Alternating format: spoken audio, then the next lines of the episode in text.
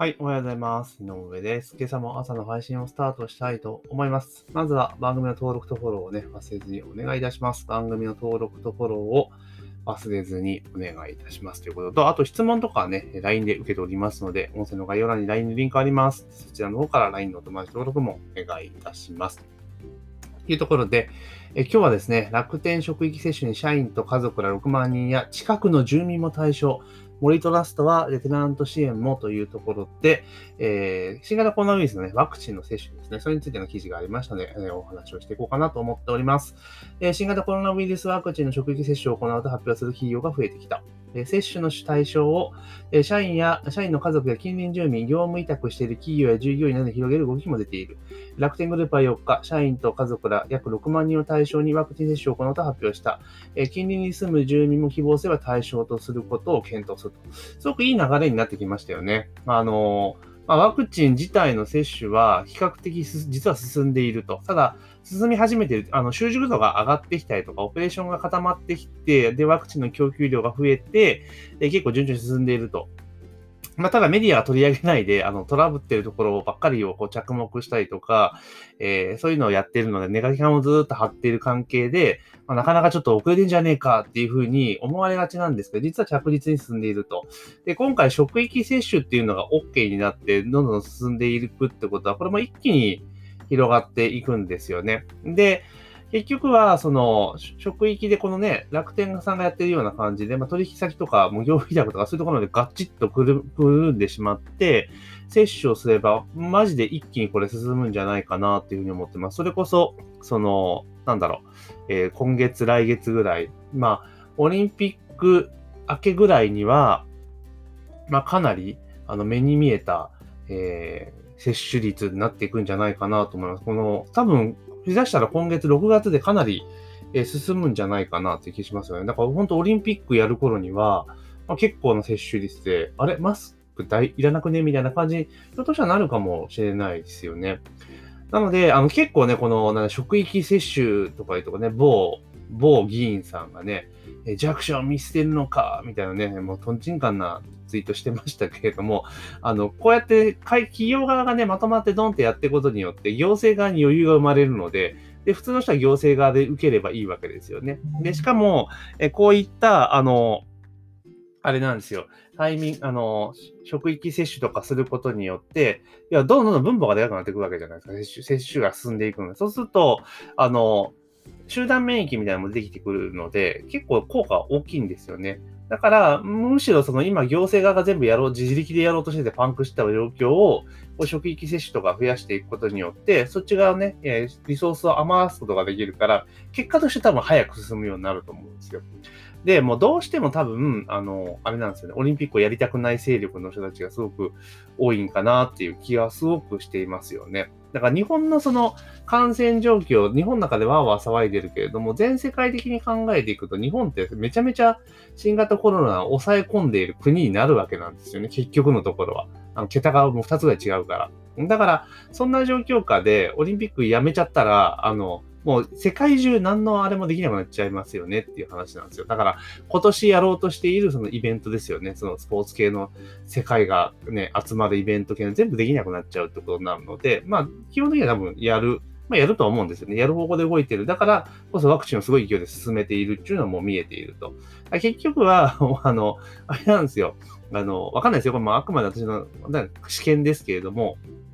結構今、その政府に対して、行政がに対してですね、そのワクチンの接種が遅れているとかね、いろいろ批判が渦巻いているわけじゃないですか。だけど、まあ実際、あの、すごくサクサクと、サクサクっていうか、粛々と進んでいるわけなんですよね。で、だから今そうなってくると、オリンピックがっていう話になっていて、えー、結構ね、あの、わーわー騒いでるわけですよ。で、こうオリンピック止められたら、みたいな感じで、あの、菅内閣を一気に、みたいな感じになってると思うんですけど、これ多分、あの、オリンピックやったらやったで、やるまではね、なみんな、ああ、じゃこうじゃ、どうじゃこうじゃ、文句言ってるかもしれないですけど、実際やったら、結構いろんなね、感動的なね、出来事があったりとか、シーンがあったりとかして、やっぱやってよかったよねっていうことになるし、やっぱコロナ禍の中で流れを変えるっていう意味で、なんかすごく世界が閉塞している会場の中で、ちゃんとね、実施してやっていくっていう風になって、それが成果となれば、多分流れがすごく変わると思うんですよね。ってなるとどうなるかっていうと、あの、絶対に、あの、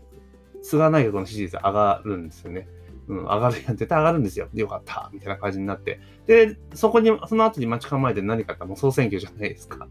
ね、ってことなんですよ。だから、あの、もうそうなっちゃうと、もう、あの、野党、もう元々勝ち目はないんですけれども、あの、もう無理なんですよね。絶対に勝てなくなっちゃう。だから何が何でもオリンピックを阻止したいっていうのが多分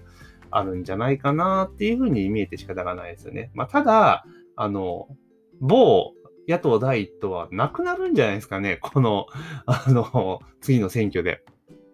多分、あの、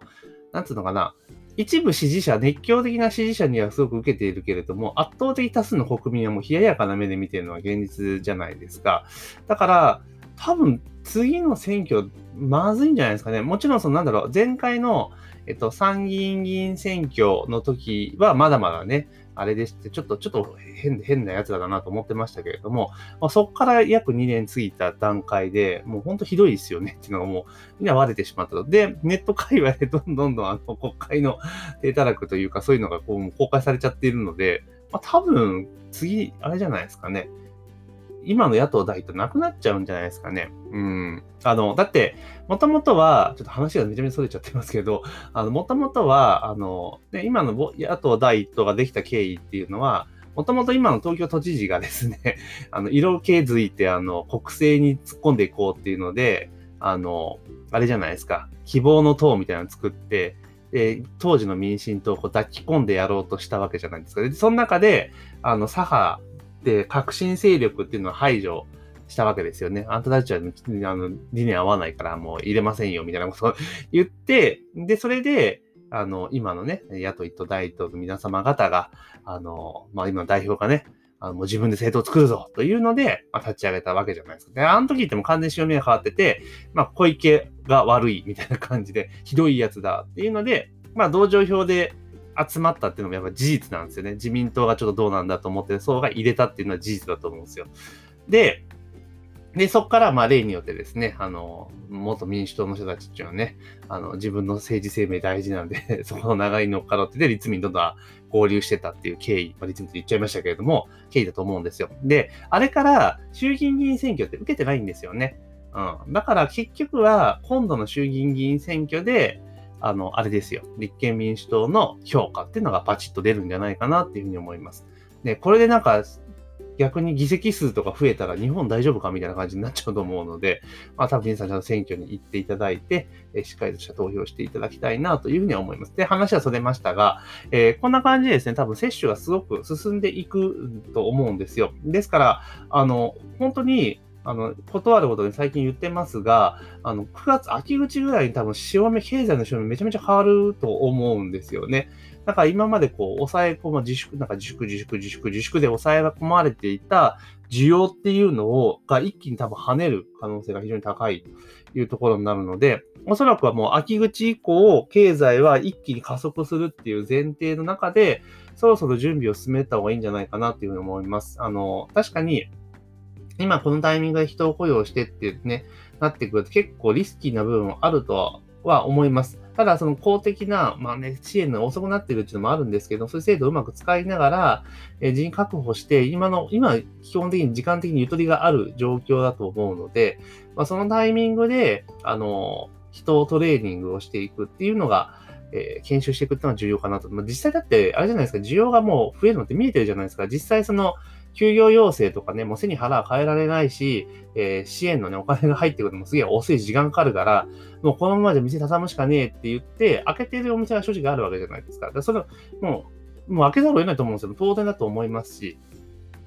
でも実際そこでいうお店が繁盛しているのは事実ですよね。ってことはやっぱり皆さん我慢してるんですよ。で、行くところがあれば行くんですよ。っていうのが全面的に OK になったらどうなのかって言ったら、もう間違いなく大爆発するのはもう見えてますよね。うん、で、えー、今、今だった、前だったらワクチンとかがないから、そう、また爆発しちゃうとそこでまた広がってしまってっていうのがあるんですが、もうワクチンで抑え込みが効いちゃえば、まあ、そのまま経済走っていくわけですよね。ってことを考えると、もう今やるべきことっていうのは何かって言ったら、その時来たるべきタイミングに備えて、えしっかりと体制を整えて、その時に最大の売り上げを取るようにするっていうのがいいんじゃないかなと思います。で、行政もそのタイミングで、あの、本当にもう1年とかで全然いいと思うので、あの、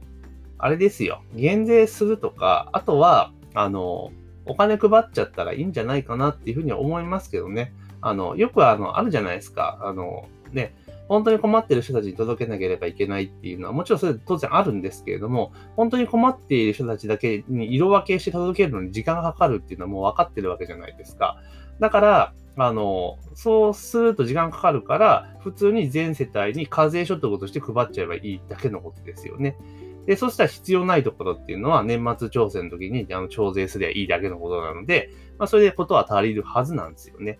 っていうふうにするといいんじゃないかなと。で、おそらくもうさすがに次ですね、こういった有事が発生した時っていうのは、速やかに多分手当が支給できるようになってるはずですけど、おそらくこうやらないんで、で、我々国民サイドもこういうのがね、終わってことが済んじゃうともうなんかもう忘れちゃうところがあるんですけど、やっぱこの辺っていうのはずっと、あの、行政とか国会議員に対して働きかけをしていく必要はあるんじゃないかなっていう気がします。だってこれ、コロナのこの一連の問題が片付いた後に、同じような問題が100%起きないかった絶対100%起きるじゃないですか。違ったことで。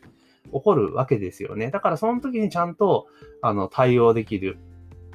っていうふうな形に、あの、やっぱしとくべきじゃないかなというふうに思いました。そしたらね、あの、なんか有事があった時は国がすぐ動いてくれるというのがね、えー、やっていけるっていうのが明確になれば、国民も安心するっていうところがあると思うので、結局不安が不安を呼んで、で、憶測が憶測を呼んで、で、メディアがそれを煽るからこそ、もうややこしくなっているというのも事実なんですから、ちゃんとそういうのを政府がもう手当てできるっていうふうにしてしまえば、そういったね、憶測が飛ばなくなるので、まあ、ぜひね、今回のことを踏まえて、まあ、いい良かったこと、悪かったことですね、反省して、改善点をあぶり出して、次に活かせるような形になるといいんじゃないかなというふうに思います。というところで今日はですね、え、職域接種がね、どんどん進んでいきますよっていうね、記事がありましたので、それについて思ったことを、えー、お話しさせていただきました。ぜひね、番組の登録とフォローをですね、忘れずにお願いいたします。えー、番組の登録とフォローを忘れずにお願いします。というところで、本日の朝の配信は以上とさせていただきます。今日も一日頑張っていきましょう。